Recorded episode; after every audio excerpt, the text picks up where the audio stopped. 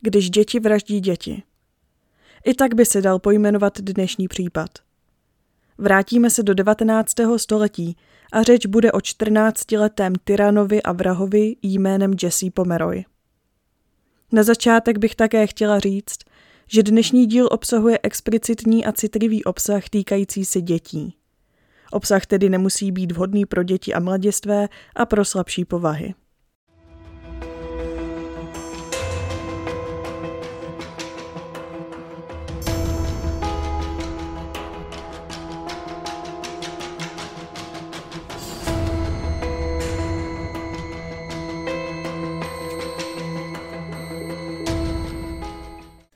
Jesse Harding Pomeroy se narodil 19. listopadu 1859 v Charlestonu v Massachusetts.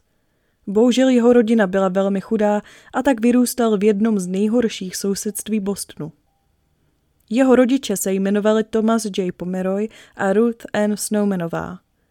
Thomas J. Pomeroy pocházel původně z Maine, ale později se s rodinou přestěhovali do státu Massachusetts, kde se potkal se svou budoucí manželkou. Ruth Ann Snowmanová z hodou náhod také pocházela z Maine a do Massachusetts se přestěhovala později. Vzali se v roce 1857 a byl mezi nimi pět let rozdíl. Thomas měl v té době 20 až 22 let a Ruth bylo 15 až 17 let. Za mlada Thomas měl pracovat na jatkách, kde ho často navštěvovala jeho žena a kde mu také pomáhala.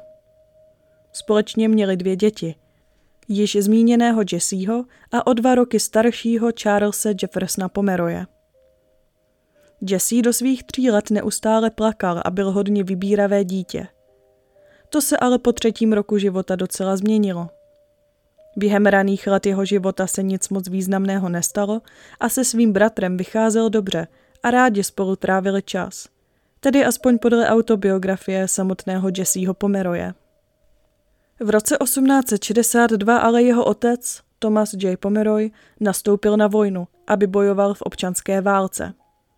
Po válce se jako jeden z mála naštěstí vrátil domů.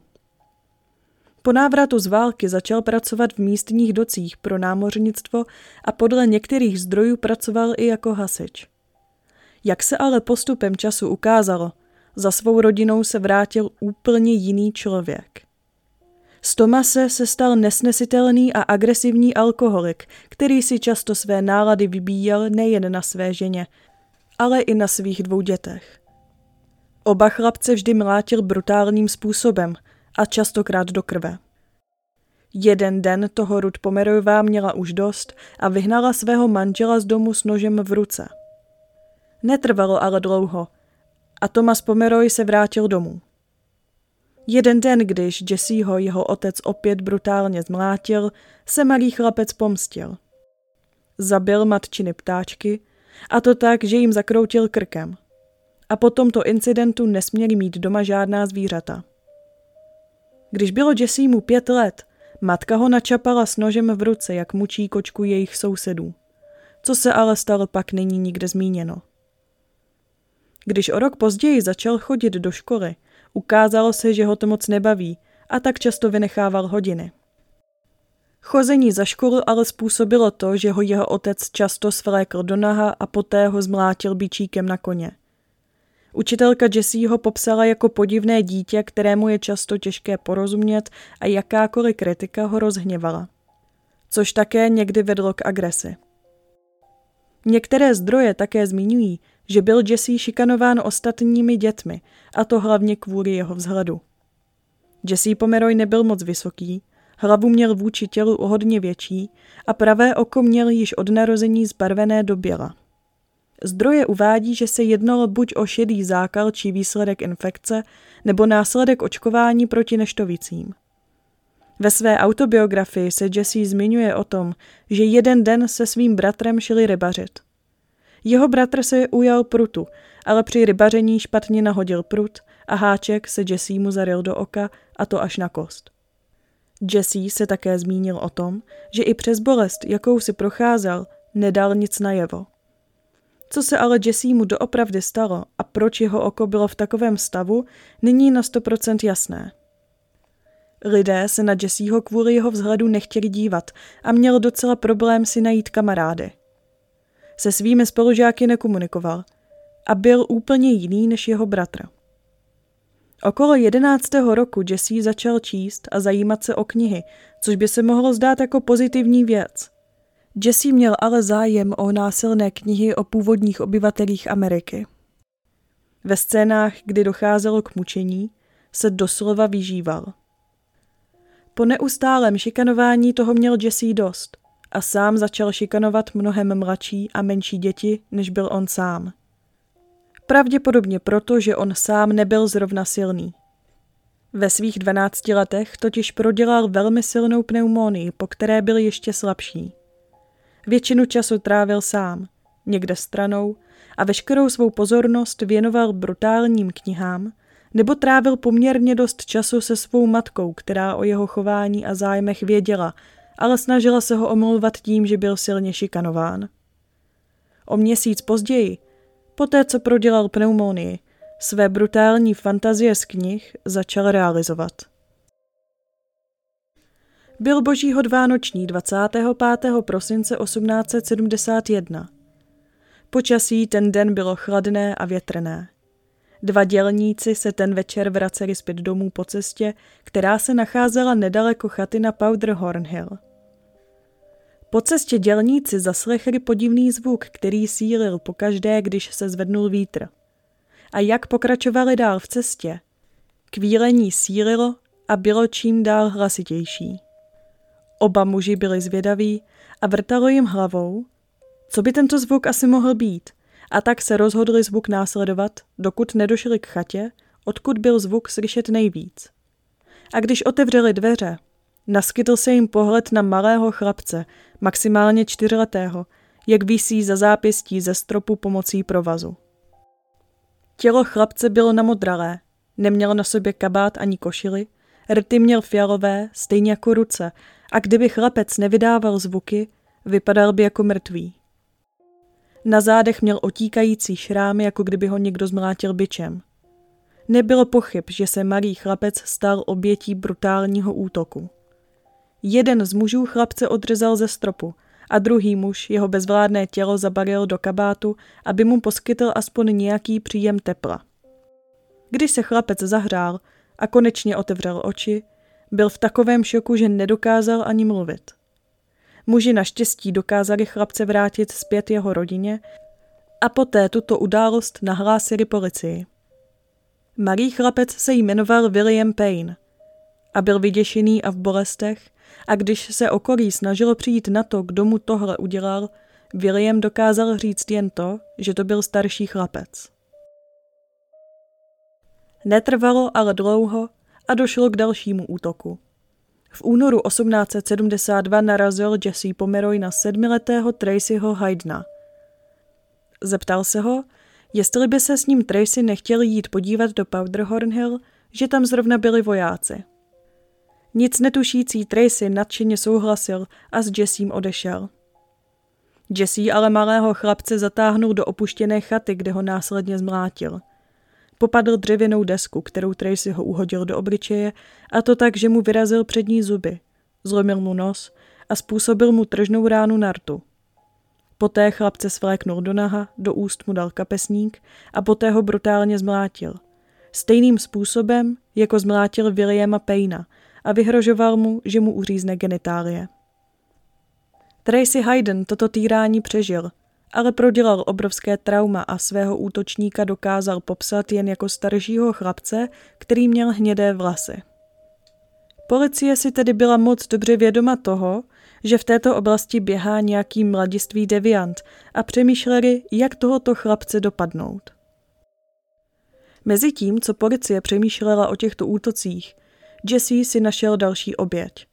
V květnu 1872 oslovil osmiletého Roberta Majera, že ho vezme podívat do cirkusu, který zrovna přijel do města.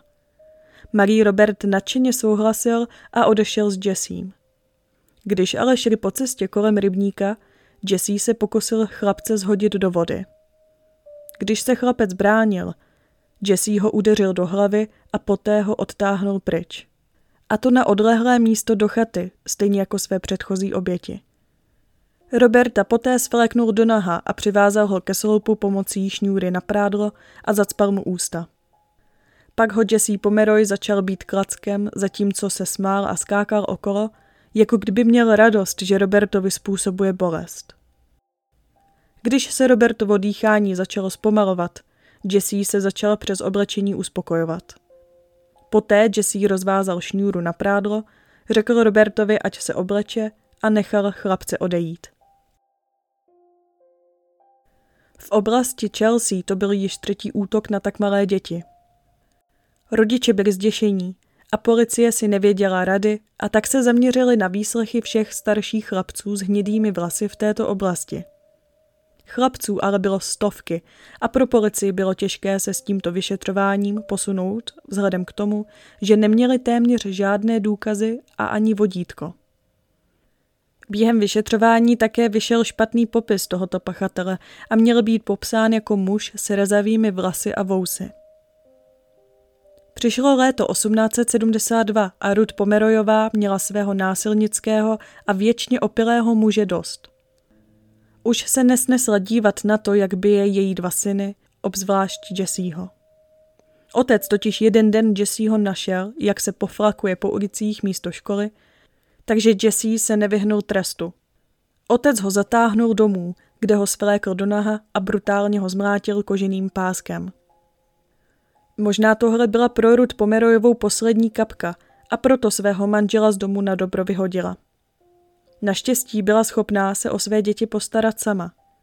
Měla totiž svůj vlastní salon, ve kterém pracovala jako švadlena a biznes jí jenom vzkvétal.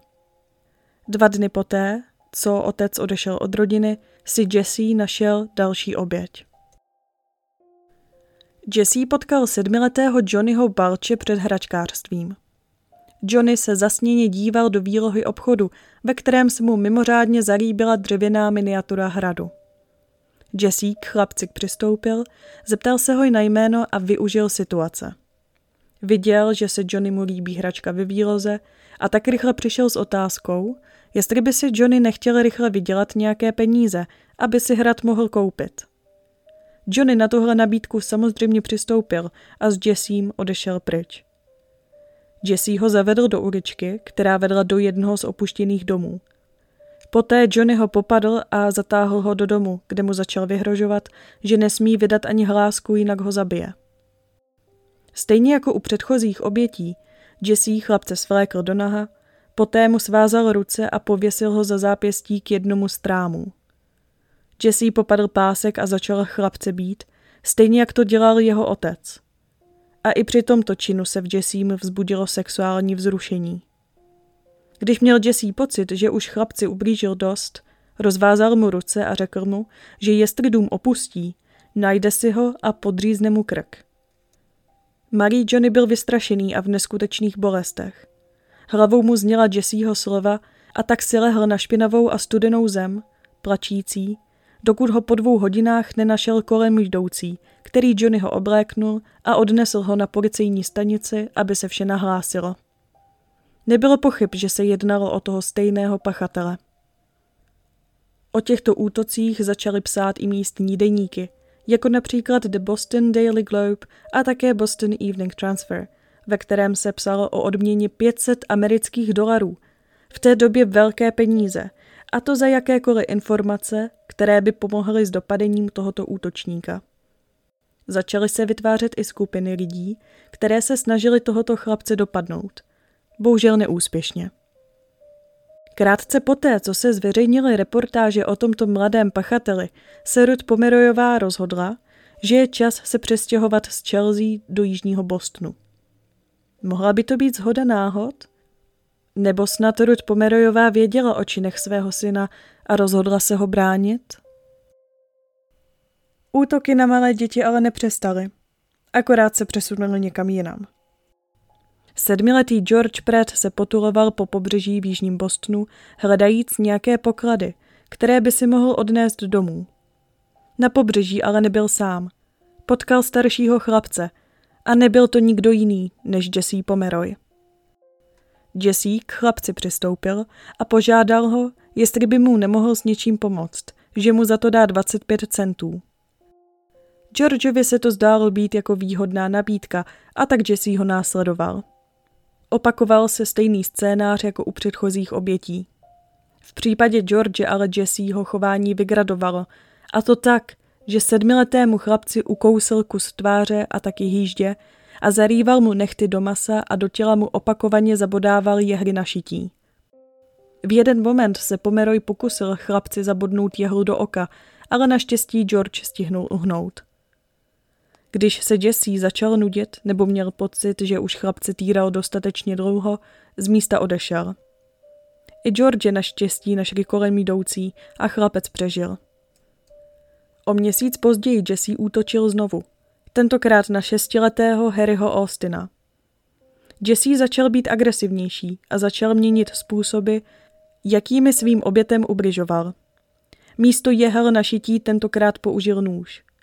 V případě Harryho Austina se Pomeroy pokusil o uříznutí jeho genitálií přesně tak, jak vyhrožoval svým obětem ze začátku, ale něco ho vyděsilo nebo vyrušilo a Pomeroy z místa činu utekl. Policisté po těchto útocích měli pocit, že pachatel musí mít nějakou psychickou poruchu a tak zhromáždili několik mladistvých ve věku Jesseho, kteří ještě navíc měli buď psychickou poruchu či mentální postižení.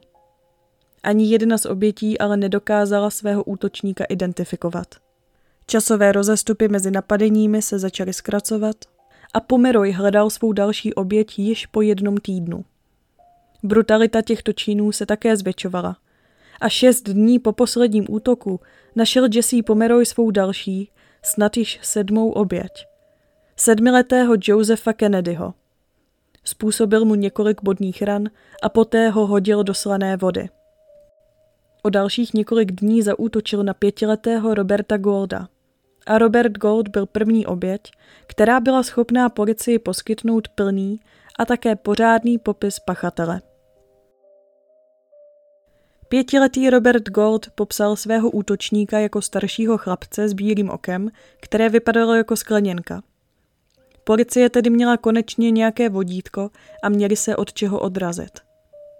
21. září 1872 vzali policisté jednu z obětí. Josefa Kennedyho do snad každé základní školy v Jižním Bostonu a snažili se najít chlapce, který Josefa takhle zmrzačil. Joseph ale nebyl schopný nikoho identifikovat a to ještě policie nevěděla, že jim útočník vběhne do cesty vlastně úplně sám.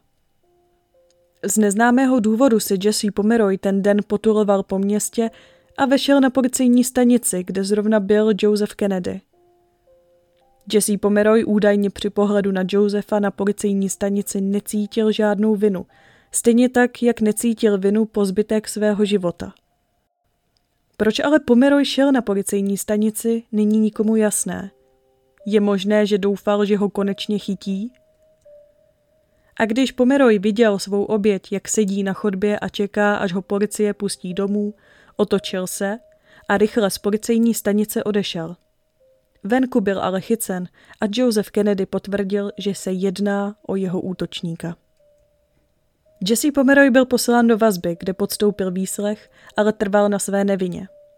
V této době policie mohla ještě používat donucovací prostředky, jako například nedostatek spánku u podezřelého nebo držení podezřelých několik hodin až dní pod tlakem. Pomeroy se k činům přiznat nechtěl a po prvním výslechu ve vazbě usnul. Policisté čekali do půlnoci, kdy ho vzbudili a podrobili ho dalšímu výslechu, ale opět bez výsledku. I tak trval na své nevině. Když mu ale policisté hrozili, že ho čeká trest odnětí svobody na sto let, Pomeroy se ke svým činům konečně přiznal.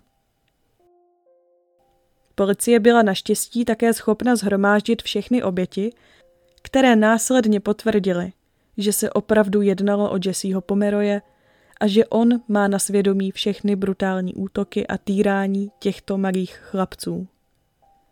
Ten stejný den Jesse Pomeroy stál před soudem, kam zavítala i jeho matka. Ruth Pomerojová svého syna bránila a řekla o něm, že to byl, cituji, dobrý, pracovitý a poslušný chlapec. Konec citace. Jesse byl také pak dotázán, jestli ke svým činům chce něco říct a proč to vlastně udělal. Jesse jen řekl, cituji, že si nemohl pomoct. Jesse Pomeroy byl tedy poslán do nápravného zařízení ve Westboro, kde měl být do svých 18 let. Této nápravné škole se také říkalo Dům teroru, kde se problémoví chlapci učili pořádku a měli snad až vojenský režim. Největší problém těchto zařízení je hlavně to, že byly všechny děti pohromadě, a to bez ohledu na to, co udělali.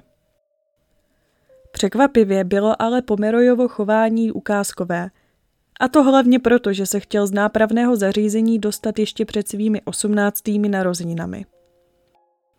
Netrvalo ale dlouho a Pomeroj ukázal své násilné chování. Jedna z učitelek zahlédla na zahradě hada a bála se s hadem jakkoliv naložit. Jesse se tedy nabídl, že pomůže a tak vzal klacek a hada poté klackem umlátil. Jak se ale zdá, na jeho propuštění to nemělo efekt. Jesseho matka nesnesla myšlenku, že by její syn byl schopný něčeho takového a věřila, že je nevinný. Neustále psala dopisy institucím, že Jesse je nevinný a že by měl být propuštěn. Tato reformativní instituce se tedy podívala do rodiny Pomerojových a když viděli, že její druhý syn Charlie je bezproblémový a že Ruth je těžce pracující žena, rozhodli se, a to překvapivě i na doporučení bostonské policie, že Jesse trpěl už dost a po dvou letech od začátku trestu byl z tohoto zařízení propuštěn do péče své matky. Nikdo ze sousedů o propuštění Jesseho ale nevěděl. Po asi šesti týdnech po propuštění z nápravného zařízení 18. března 1874 Jesse otevíral matčin obchod a také novinový stánek svého bratra, který byl umístěný hned před matčiným obchodem. V obchodě s ním pracoval brigádník Rudolf Kor, který se s Jessím to ráno začal bavit. V 8.20 ráno ale do obchodu přišla desetiletá Katie Karenová s dotazem, zdali prodávají sešity, které potřebovala do školy. Jesse jí na to odpověděl, že mají jen jeden sešit, který má na přední straně defekt v podobě ingoustových skvrn a že je schopen sešit Katie prodat za sníženou cenu. V hlavě měl ale úplně jiný plán. Jesse dal brigádníkovi peníze, aby zašel k řezníkovi pro nějaké maso pro zvířata. Pomeroj poté řekl dívce, aby ho následovala, že jí dá sešit. Šel s ní do sklepa, kde jí zacpal ústa rukou a poté jí potříznul hrdlo. Svléknul ji a začal její tělo mrzačit. Tělo dívenky poté ukryl v rohu sklepa a ostatky Katie zakryl popelem a kameny. Zanedlouho po vraždě Katie přišel do obchodu jeho bratr Charlie. Jesse slyšel kroky a tak si rychle umyl ruce a běžel nahoru zpět do obchodu, jako kdyby se nic nestalo. Pozůstatky Katie Karenové se našly až později novým majitelem budovy a to poté, co Ruth Pomerojová musela zavřít svůj obchod. Když se Katie nevracela domů, její matka Mary Karenová začala svou dceru hledat po celé čtvrti. V jednom obchodě jí řekli, že ji poslali do obchodu paní Pomerojové a že o ní jinak nic neví. Paní Karenová ale Jesseho Pomeroje znala až moc dobře a věděla, čeho je schopný. Měla proto strach a popadl jí strašně divný pocit. Zavítala tedy na policejní stanici, kde se policistům svěřila, ale policisté jí řekli, že se nemá čeho bát a vlastně se jí vysmáli, že Jesse se napravil a že stejně jeho oběti byli pouze chlapci. Když se ale začaly šířit zprávy o tom, že Katie zmizela, Rudolf své matce řekl, že Katie v obchodě paní Pomerojové ten den viděl. Druhý den, když s hodou náhod potkal matku Katie, jí tuto informaci také sdělil.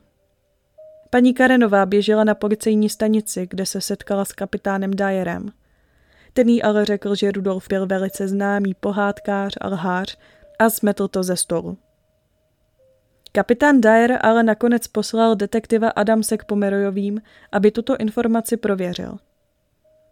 Ruth Pomerojová samozřejmě detektiva ve svém obchodě neviděla ráda, ale chápala, že je její syn podezřelý a nechala detektiva obchod prohledat.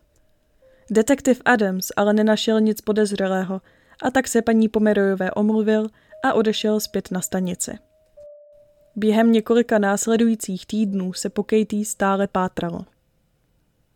Po pár týdnech ale Jesse Pomeroy své chování opět nedokázal udržet a nalákal pětiletého Harryho Fielda do jednoho vchodu na Vernon Street. Naštěstí se v tomto místě objevil Jesseho starý známý, se kterým se začal hádat. A Harry Field utekl zpět domů, kde matce skočil do náručí a vyděšeně plakal. Jesse Pomeroy se ale nezastavil. 22. dubna 1874 Marie Horace Millen, který žil jen pár domů od Pomerojových, dostal pár pencí od své matky, aby si koupil sladkosti. Horace sladkosti miloval a tak se vydal do místní cukrárny. Jesse Pomeroy ale čtyřletého chlapce zahlédnul a využil situace. Přistoupil k němu a začal se ho ptát, kam Horace jde. Jesse ho ruku v ruce doprovodil do cukrárny, kde si čtyřletý chlapec koupil kousek dortu, který následně snědl společně s Pomerojem. Pak se vydali společně do přístavu, kde si spolu měli hrát. Jak šli ale městem, několik lidí si jich všimlo. Když měl Jesse pocit, že jsou dostatečně daleko a že je nikdo nemůže vidět, z kapsy vytáhnul kapesní nůž a malému chlapci podříznul hrdlo, stejně jako Katie – a poté začal chlapce opakovaně bodat. Pomeroj na sobě měl škrábance a další stopy zápasu, takže Horis se snažil bojovat. Když už byl Horis po smrti, Pomeroj pokračoval dál s mrzačením jeho těla. O několik hodin později dva chlapci našli tělo Horise. Byli zděšení a začali křičet o pomoc.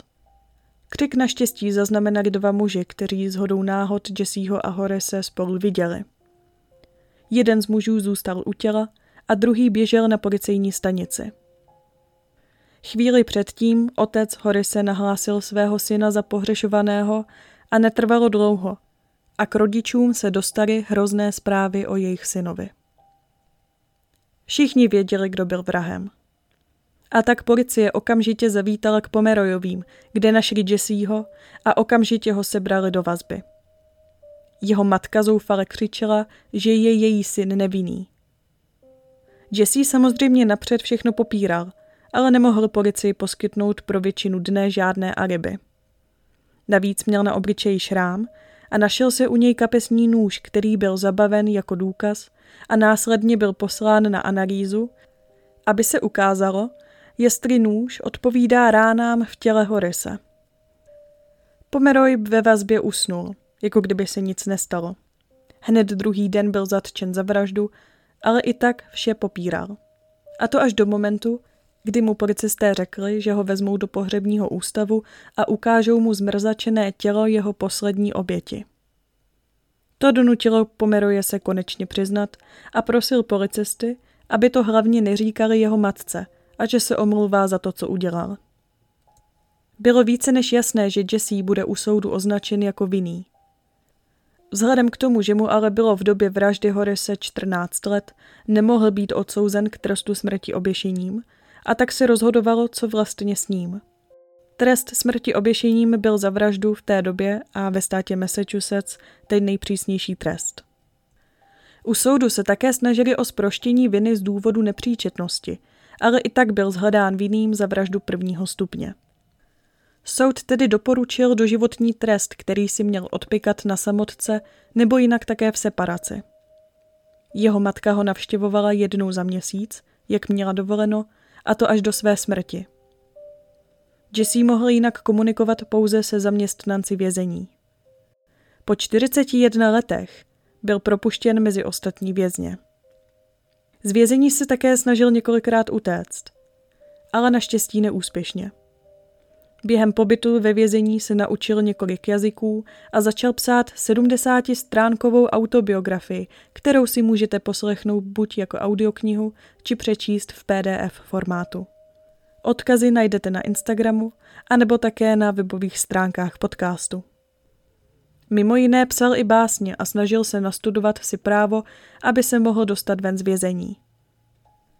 V roce 1929 se mu zhoršil zdravotní stav a byl převezen z vězení do nemocnice Bridgewater, která byla právě pro lidi, jako byl Jesse.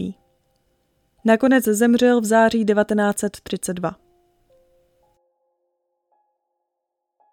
Veškeré informace o životě Jesseho Pomeroje pochází hlavně z jeho autobiografie, takže nevíme, co je skutečně pravda. Co si o tomto případu myslíte? Mohlo by za jeho chování nějaké psychické onemocnění? Nebo myslíte, že na to měla vliv výchova a také jeho otec? Tohle je ale pro dnešní případ všechno.